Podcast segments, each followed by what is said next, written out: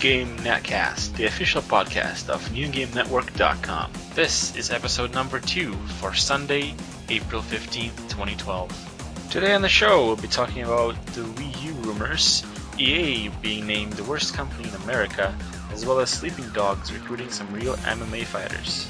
We will go more in depth with some feedback from the recent reviews on the site, including Ridge Racer Unbounded, Fall of the Samurai, and Silent Hill HD Collection. We'll reflect on some of the news around the industry in the past couple of weeks, including the Mass Effect 3 DLC plans and the Captivate 2012 conference. And last but not least, we'll chat about dancing in Star Wars Kinect, as well as the anti Games for Windows Live petition for Dark Souls on PC.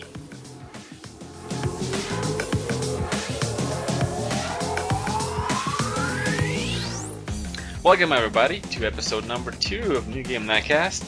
Joining us today, the perfect Peter, Hey, what's up?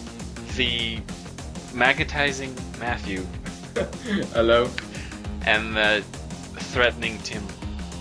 Hi. And it has occurred to me that in all of episode one, I never introduced myself, and I am the amazing Alex. Hello. Some of the top stories we've been following on the site this week, and the week before, obviously.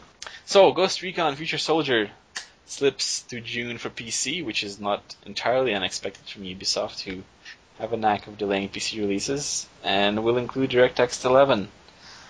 Rumor is claiming that Wii U will not be as strong as the PS3 and 360, and there's some comments from Nintendo representatives saying it's not all about the graphics, it's about gameplay and things like that.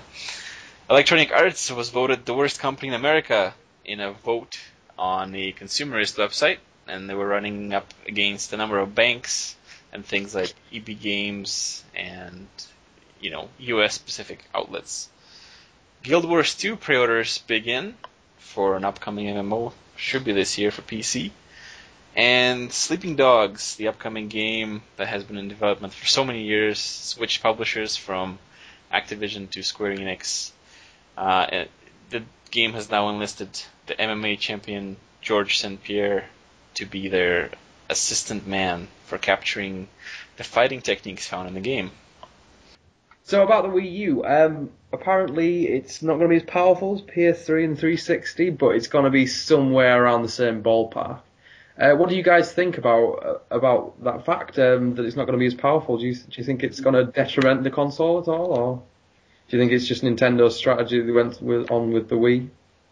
well, when when has Nintendo always, you know, brought out the most graphically, you know, eye shaving console? They're, they're- it's just not.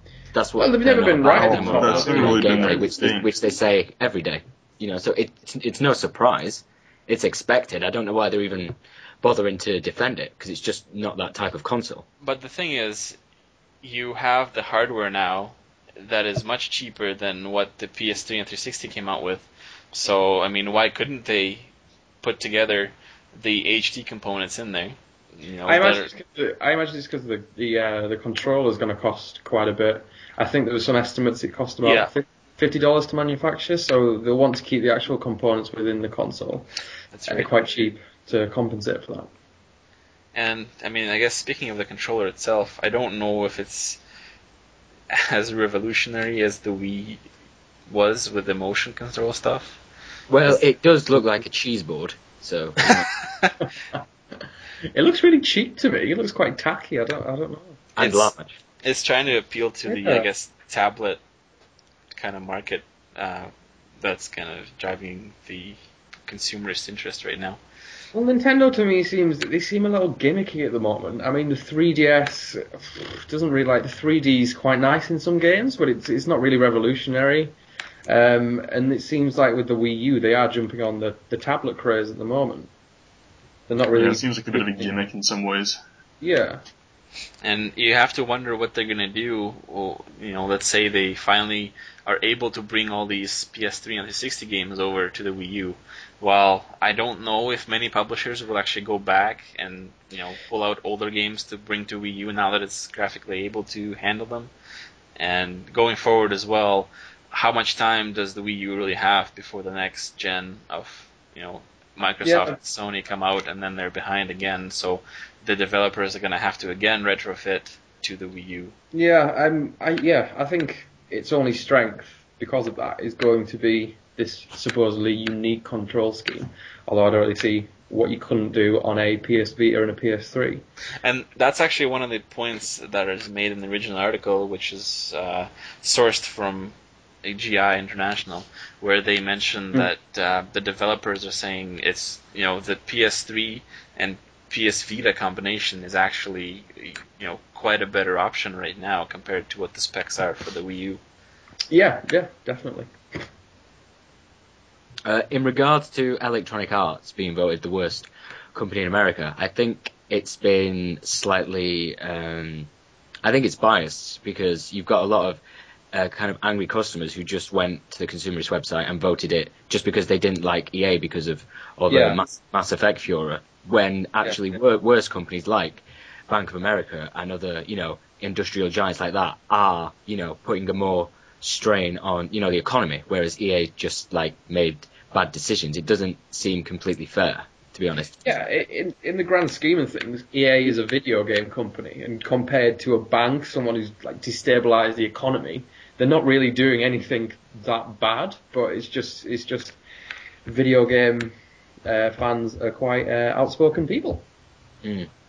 Yeah, I agree with that. I think it's just because it's a game company that people got together and decided to start voting. Because really, how many people that are, you know, in the states and they're angry at their bank uh, are gonna say, "Oh, I'm gonna go vote from the bank in this voting competition." This. Mm. Whereas the EA one is obviously spread via viral channels and social media and stuff like that. So Well, it, it's something that skews kind of every kind of online poll because with Exactly. that because with that kind of unfiltered element where anybody can go and you know create a bot or just you know just gather loads of people to go and vote on things, it can really uh, you know outweigh kind of more rational um, opinion and commentary. I think because it's Yeah, not it's- it's- it's not only that.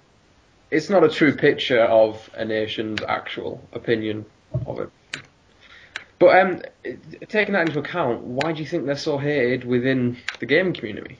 It's just that they're more vocal and people who are more tech savvy have better ways to express it when it's done. Oh yeah, yeah, but, but those people within the gaming community, why do you think that EA, out of all companies, out of all, say, Activision, Blizzard, all, all the top guys, why do you think EA are the most hated? because of Mass Effect. Yeah, the, Well, the day one DLC. bring up. Do you think it's purely the Mass Effect ending? and, and, and Origin as well, because people hate Origin yeah. basically, and and they don't like some of the company's practices. Online passes, quite a recent thing, and um, on disc DLC, I think it would be two two recent things that got a lot of people's backs up. Yeah, uh, but like worst company in America when there's like all these kind of massive banks and everything. It's it, I don't know. It's EA has to do a lot of putting out fires at the moment, and it's probably something they didn't need. But Yeah. you know, maybe they'll recoup people. Well, they're bringing out the free DLC, so Yeah, I Yeah. think uh, the reason why they are in particular picked on is because of just the sheer amount of games that they produce, the amount of say that they have in actually influencing the market. You know, in terms of what IPs come out. Uh, Yeah. You know, the number of studios that they own now. They, you know, they have quite the stranglehold, and uh, Yeah. so people have, you know, plenty of reasons to be angry at them, whether it's because they ruined their favorite franchise or because they're, you know, the questionable DLC practices, putting, you know, quarter of a game on disc but charging extra. Although, you know, Capcom has been kind of in hot water for that more recently, but, you know, EA does that as well. So, I mean, it's a number of things, and it's because they are so big in the industry that they, I guess, get a lot of uh, attention from everybody because they're so big and because they don't actually make the best decisions. Mm. Yeah. And I think it's because they keep they keep hoovering um, smaller developers up, like Bioware and Dice, and I think people think they have a negative effect on those companies. Yeah, well, you know, there has been obviously um, a lot of talk about that as well. But you know, it kind of does seem like there is some kind of monopolization going on, Mhm. which which is, and I'm not sure what how that's handled in the games industry because it's all because it's so separate and there's so many kind of entities. But EA does kind of seem like this big looming mountain over this like valley of smaller developers that can just you know go down there and pick them off. But again, it's, in North America, yeah. yeah, yeah, that, that that's how it kind of feels. Um, but I, but you know, it seems to there is that kind of view that it homogenizes everything and is just concerned with you know making turning a profit and like just spitting games out instead of like um, working on quality. But you know, the games obviously have been well received, some of them, and then some of them haven't. So I don't know. In regards to Sleeping Dogs, what I was going to say was um, that you know because we spoke about last week um, the RA Salvatore game, and even though it's not exactly a writing role, it's still kind of an advisory role that a lot of companies are taking on. Um, Mm. But it, it reminds me of uh, True Crime, uh, the kind of concept for the game, and I'm well, not sure if that, was that's what it used to be. This is true crime, yeah, exactly. Yeah, yeah, It was like a spiritual sequel or whatever. Well, Yeah, no, yeah. it was it was full on true crime until was Activision supposed to backed be, out of yeah. publishing it. It, it was an interesting game. It was kind of that GTA kind of, but it's you know open sandbox world. It's not just Grand Theft Auto anymore who owns that. It's pretty much everyone. The game's all right, and I'm not sure how they're gonna. They need an MMA fighter to talk about combat because you don't really want to get into a fight and be on the ground for 20 minutes. it, it, it, needs to be quick, you know, just like a smack upside the head yeah, kind of th- thing. they could have potentially brought in a martial arts guy instead, I guess. But It- that Be That- that's what I-. Yeah, yeah, because that's what like games like Tekken do or Dead or Alive. They have motion capture for each of each of the art forms. But if you're doing like a like a kung fu film or something, you bring just one choreographer in, Yeah. you know, who who'll go through a list of stuff. But I don't know. It, I I don't want it to to make the combat awfully one sided and consist of like you know chokeholds and leg bars instead Well, of like, flying dragon kicks. From what I've seen, it's taken quite a lot of inspiration from um, uh, Arkham City and Arkham Asylum in terms Has of it? combat. Oh right. That's a very good thing, I think. Yeah, definitely. I just don't want that to be like the kind of thing that everyone draws on now. You know, in that kind of uh, Everyone's combat comes like Arkham City's. Yeah, yeah, but but watered down. You know, Yeah. that's what because that's what happened with uh, sandboxes, and I think that's the kind of fate that befell True Crime. It was just that it wasn't as good as GTA, but it was kind of trying to be it, even though it was very enjoyable. It was an imitator. Yeah, some of the articles that we've had come up on the site, and it has been a slow week per se. Not much is coming out, but we're keeping up with the latest releases and things we missed. So we've had reviews of Ridge Racer Unbounded, Shogun 2, Fall of the Samurai, and Silent Hill HD Collection. is unbounded a word? oh my God, I think Unbound. it is. I thought it was just Unbound, wasn't it? Ridge Racer Unbound. It is now. it is now. Okay, I'll get my Merriam-Webster out. Oh, it comes up on Google. Yeah, and for uh, they decided to kind of make it well, Uh, Unbounded, oh. and we have the Metal Gear Revengeance. So maybe it's a new trend of making, Pseudo words. yeah, Yeah. making things up. So It is having or appearing to have no limits. So, does this new Ridge Racer have no limits? It unfortunately, it has many limits. Everything in design was borrowed from other racing games, and for some reason, it was very limited in what they borrowed, thus making pretty much an incomplete experience in most ways. And uh, I scored it in 64, and I just thought it was rather mediocre and very derivative of all the ideas that I tried to borrow, but you know, for some reason it didn't actually implement them all the way. You know, you have the takedown stuff from Burnout, and you Mm. have the destruction of the environment from um, Split Second, but neither of those main pillars of the game are actually implemented all the way through. And had they done that, at least they would have had, you know, yeah, it would have been not very original, but it would have been a fun and uh, you know a, a good game. But unfortunately, it isn't. How much is it? It's full price. Uh, what sixty dollars around about? Yeah. And it's out for what PS3, Xbox, and all that. Yeah, or PS3, 360, and PC. And, And would and would you buy the game full price if you had another chance? no, I would not. Second hand? Uh, After it's been used to prop up a no, crack I mean- gun? depending on your, it depends on your level of experience with racing games and what you're looking for. Honestly, if you've played both Split Second and Burnout, I wouldn't even recommend this as a rental. Oh god. Does it have writing on the environment while you're driving through it? Have I- have I- It does, yes. Oh. Kind of It's- like Splinter Cell Conviction. Yeah, I do make a point of that in the review. Yeah. Yeah. What do you mean? it for? Advertising. No, no, no. It's just all the GUI elements, like your position, where you know your your uh, how far behind you are. It's kind of projected onto the environment in a really cool effect. Uh, Oh, Does right. that work? It also Yeah. looked like it had a bit of a track building element. Was that very interesting? Yeah, it does. It's really no different from again. This is mentioned in the review. The same Yep, yep. stuff that was in Gran Turismo 5, which basically lets you have kind of uh, a chunks of road and environments that you can kind of piece together. So it's not you know nothing super advanced or anything because it is limited by consoles and what you can do with a controller. So you kind of get uh, you know elements of a track and you kind of build it up together. So it's not even as uh, creative or as free as something like ModNation Racers, where you know you're literally just building out the road from scratch manually. This is more of a just you know chunks put together. Also with us we have Tim, who wrote the Fall of the Samurai expansion slash standalone RTS game review. And do you have any kind of inside info on that? Yeah, it was a it was pretty impressive for an expansion. It basically had as much content as Shogun 2 did on release. Well, to be fair, it is able. Uh, you, you know, it, it does hum, come at a higher price point, and it is standalone that you can play it as. Yeah, it's a thirty dollar expansion, but you get you definitely get your money's worth. I mean, you still have like a full campaign that'll probably last you between like ten and twenty hours, depending on if you choose a long or a short campaign. And you have like a you get full access to the multiplayer.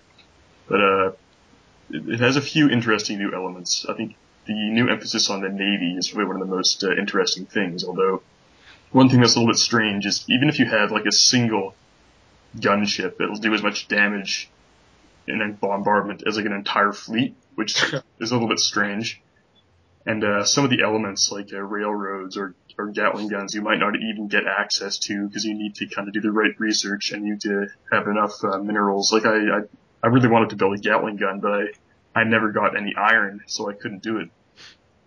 And uh, but but still, it's a pretty, it's a pretty great expansion. And uh, the the AI, especially in land battles, is a lot better, and uh, it, it looks absolutely fantastic. I'd, I'd highly recommend it for anyone who enjoys strategy games.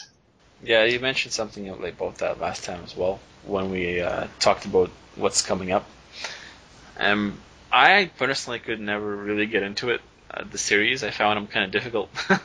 I would just select all units and tell them to go forward. You, you can't you can't do that. You need to like get you gold. Well, yes, yes, I know you can't do that. I'm just saying that's what I You're did. not I playing didn't it. stop him.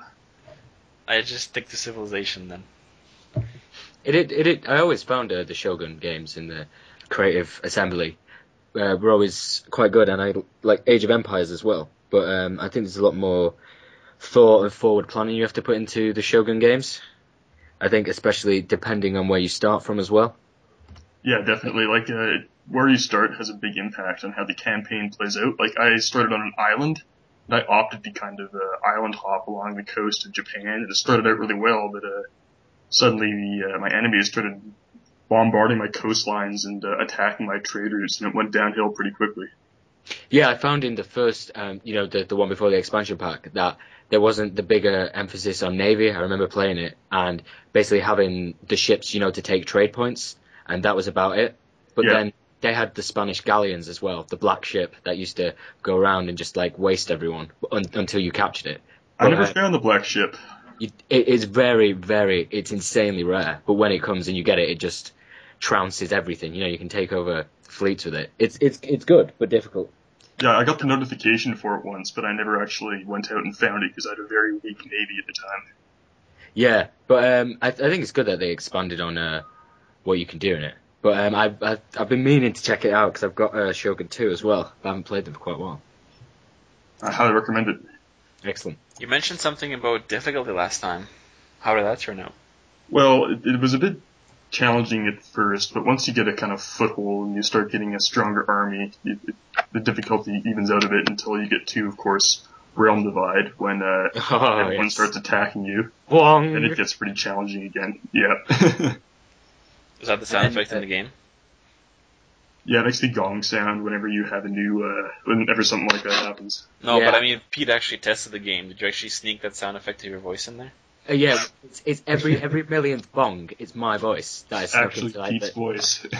files. Yeah, yeah, but um, there's the the, sh- the shogun as well when he wants tributes and stuff like that, and you've got kind of economic and political factors coming in. I think I think it's a game that really rewards repeat playings because you get more into the mindset and and you know.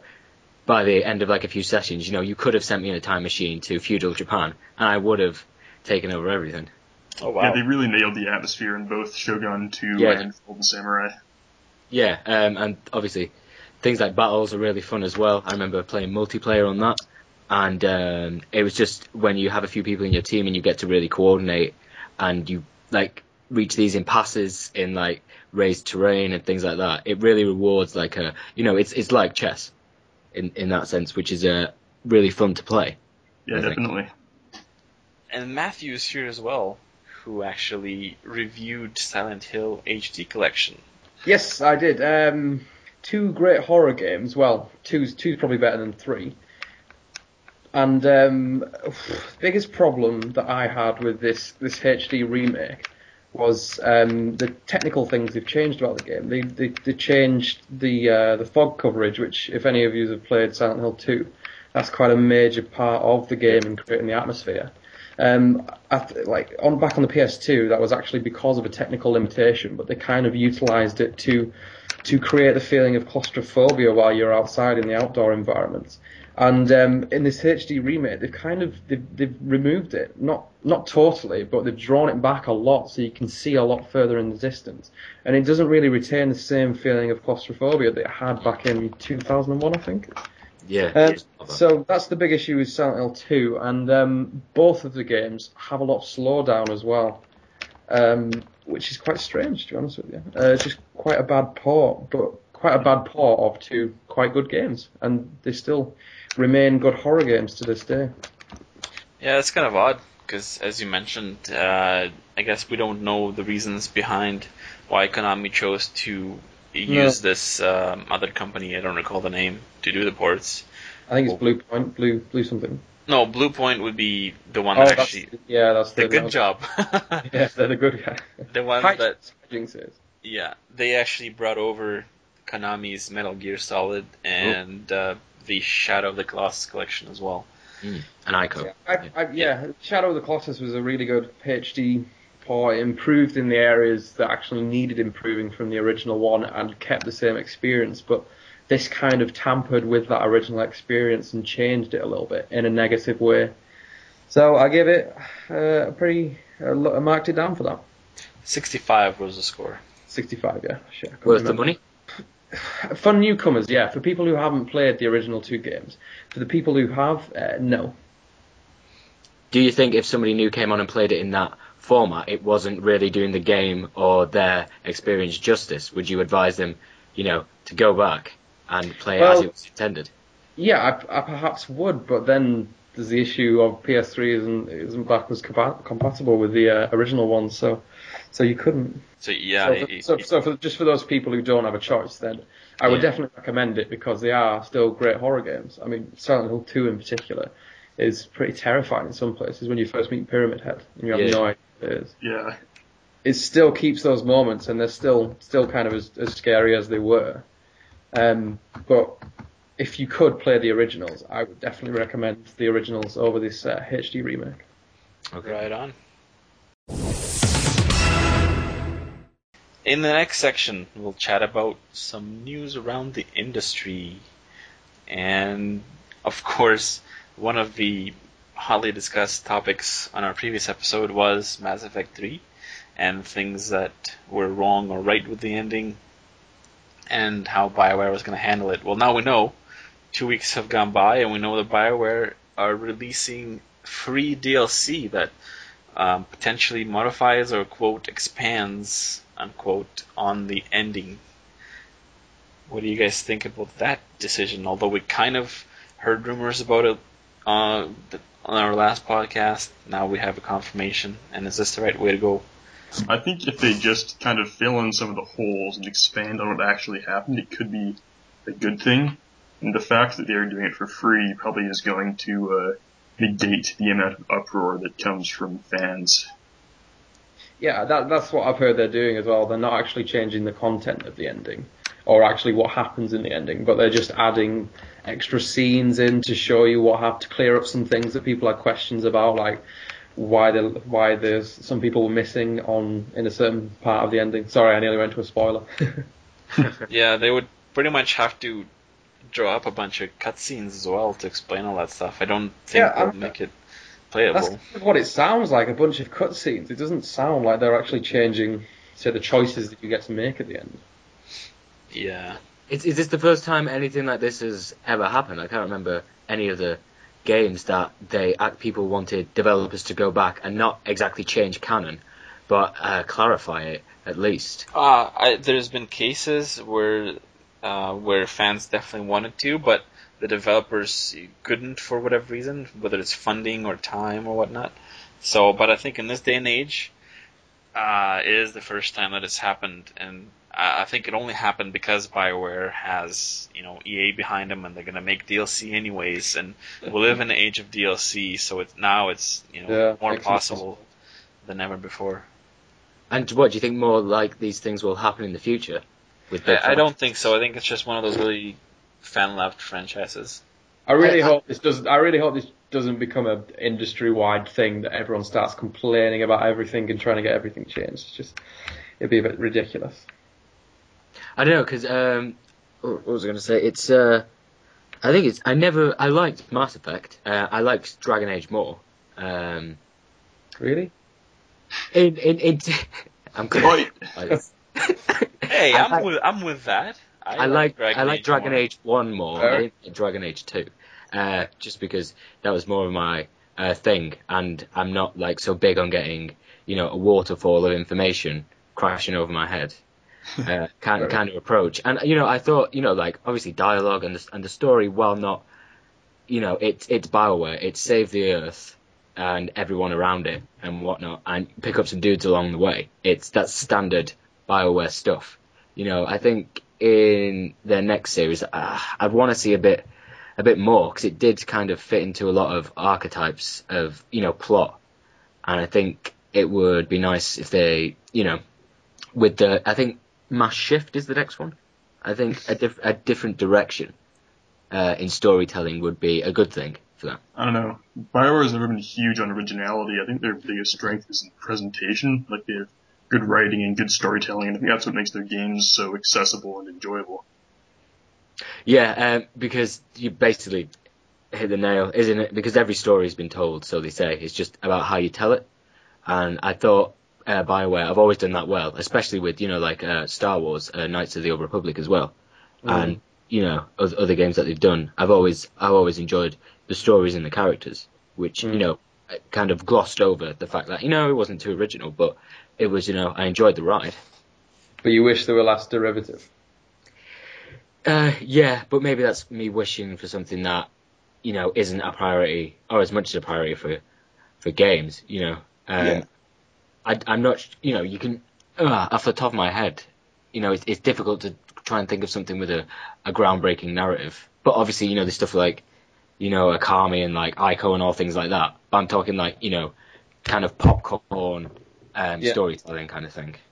Also happening last weekend was Captivate 2012, Capcom's annual presentation slash reveal event, and for the big guns that are not us, who got to go to Rome to attend it, Yeah. a bunch of things happened, including new info on Resident Evil 6, new trailers for Devil May Cry, which is a reboot, and the announcement of Lost Planet 3.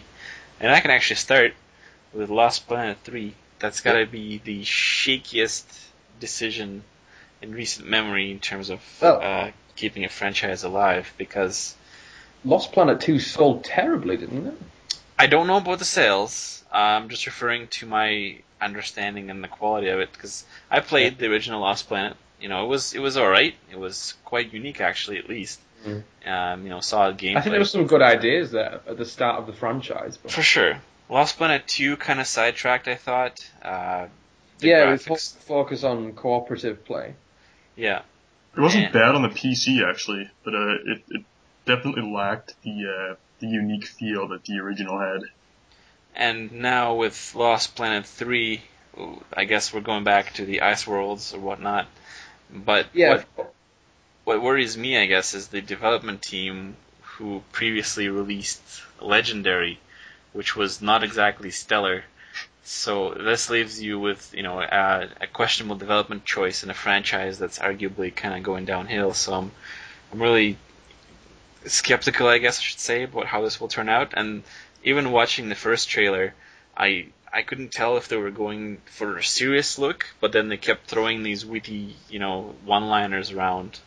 So I, I don't really get a feel of the tone that they're going for. It's kind of confusing all around for me. Um, from what I've um, heard about Lost Planet 3, it's taking uh, quite a lot of inspiration from Dead Space. And um, I don't think it's going to have that cooperative element from 2. And I think it's going to be more about the isolation. I think I think it's a prequel in terms of narrative. And he's supposed to be one of the, the guy that we saw in the trailer is supposed to be one of the first people who's uh, colonizing the, the the lost planet. So, so sorry. So it's the thing meets the isolation episode of the Mighty Boosh, where they're in the Antarctic. Is, is that basically what it is? I think that was their mandate. Yeah. Excellent. Uh, Well, I look forward to it then. That Wait and sounds like see, an I guess. incredible video game. Resident Evil 6, anybody fan of that particular franchise? I am huge fan. And what do you You- think of 5 then? Yeah. I thought five was like some kind of ethnic cleansing dictatorship uh, sh- sh- shooter. Oh, careful now. Whoa. it, it was strange. I think they've always it's always been weird with the enemies they've had um, in the game. I think you know when you when you go to some village in Romania and start you know kind of popping caps in inbred hicks, you know it's it's it's strange. But um, No the- offense to people of Romania. Oh, oh, oh, oh, no, no, no! It's it's this kind of location in Eastern Europe. You know, it's it's um, it's hazy, isn't it? Because it's just. But now it's now it's straight up zombies.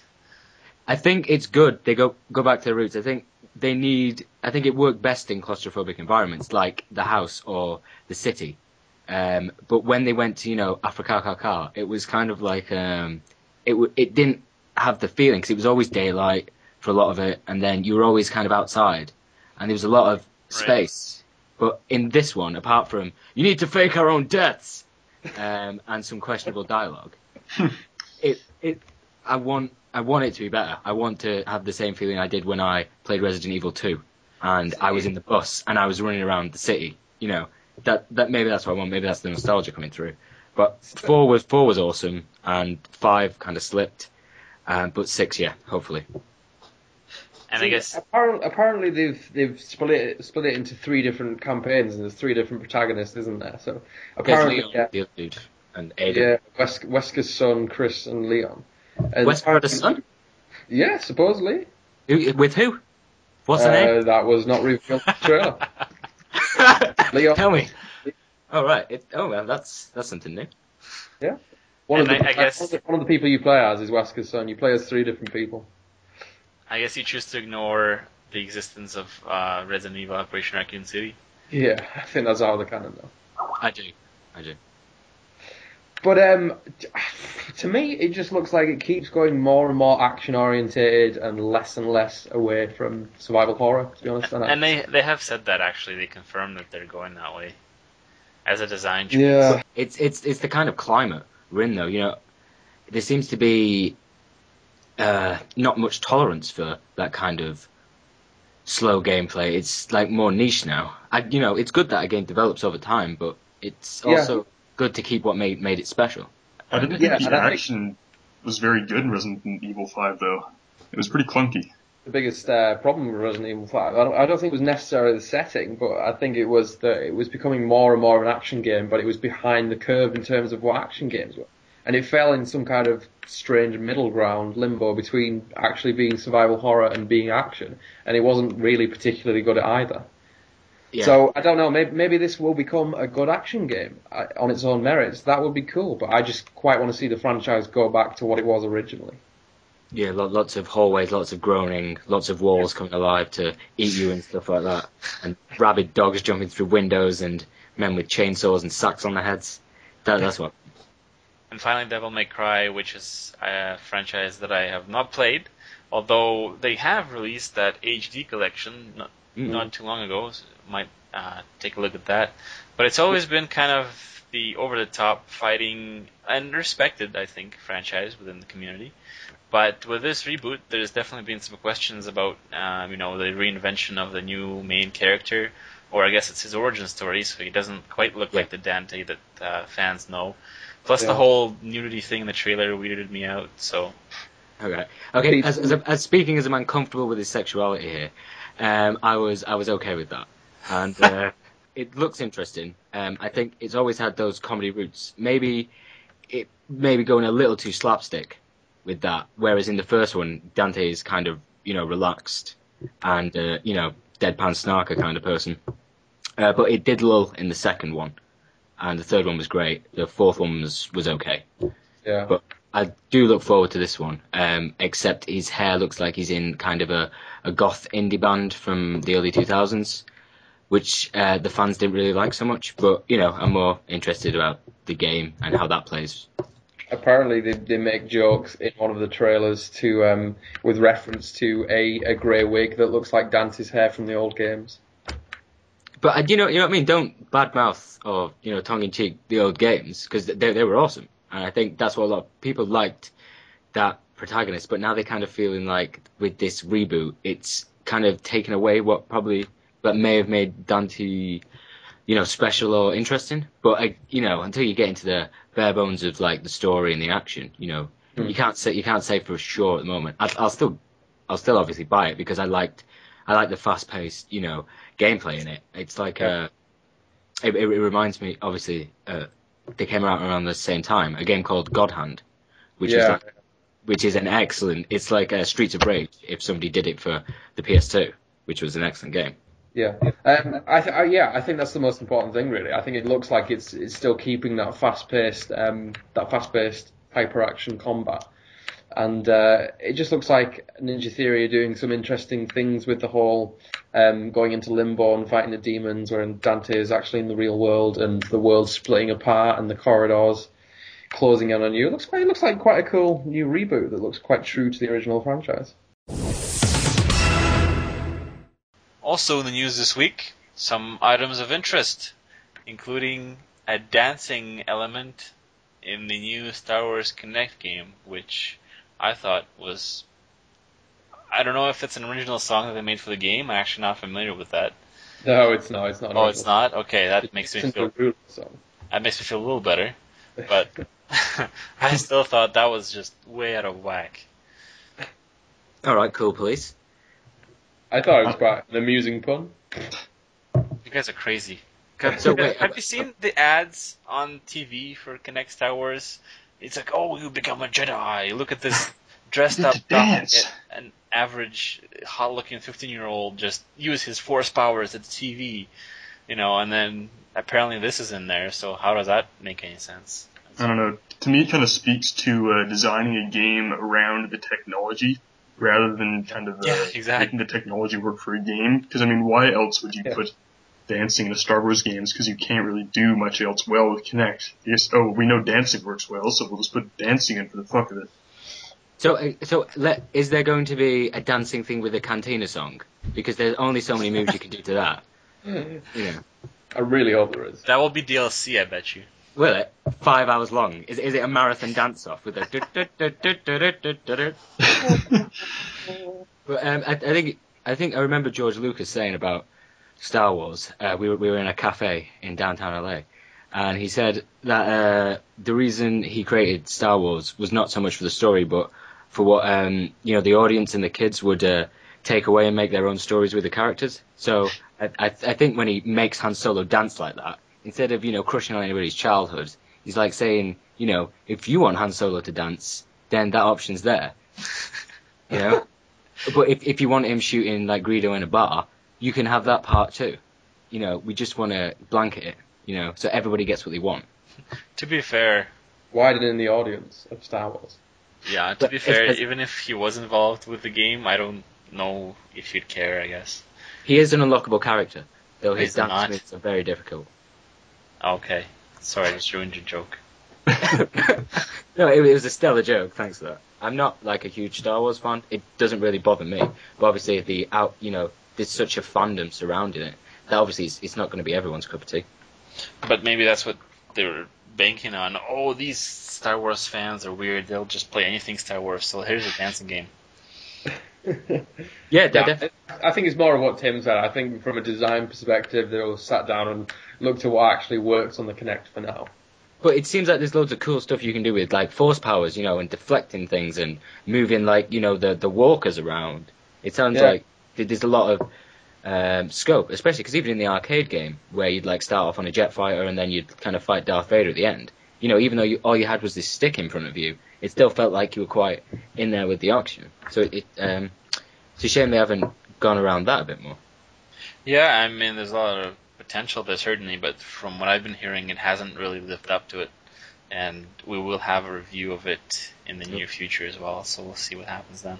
That'll be interesting.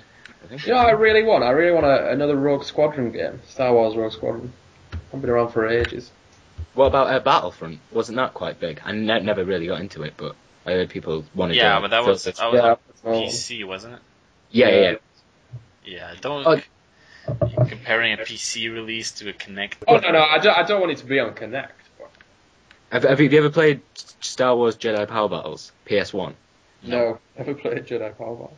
You are honestly, honestly one one of the best Star Wars games I've ever played. I'd urge anyone, anyone to go and play that game. It's quality. Well, so is if we're talking about Star Wars games, the um, Jedi Knights two, I think, or one. I, I'm actually having trouble remembering the name of the game. But the Jedi Academy, or Yeah, I think that's the one. it, it was on Xbox. I remember getting it. Yeah, yeah. Not even the younglings, even though that was off of the film. But yeah, it, it, it was good because you could be Obi Wan and you could throw your lightsaber and you'd go around. Exactly. It was. I think it was the most full-featured game uh, in terms of the, the stuff you could do. You know, like the combat and things like that.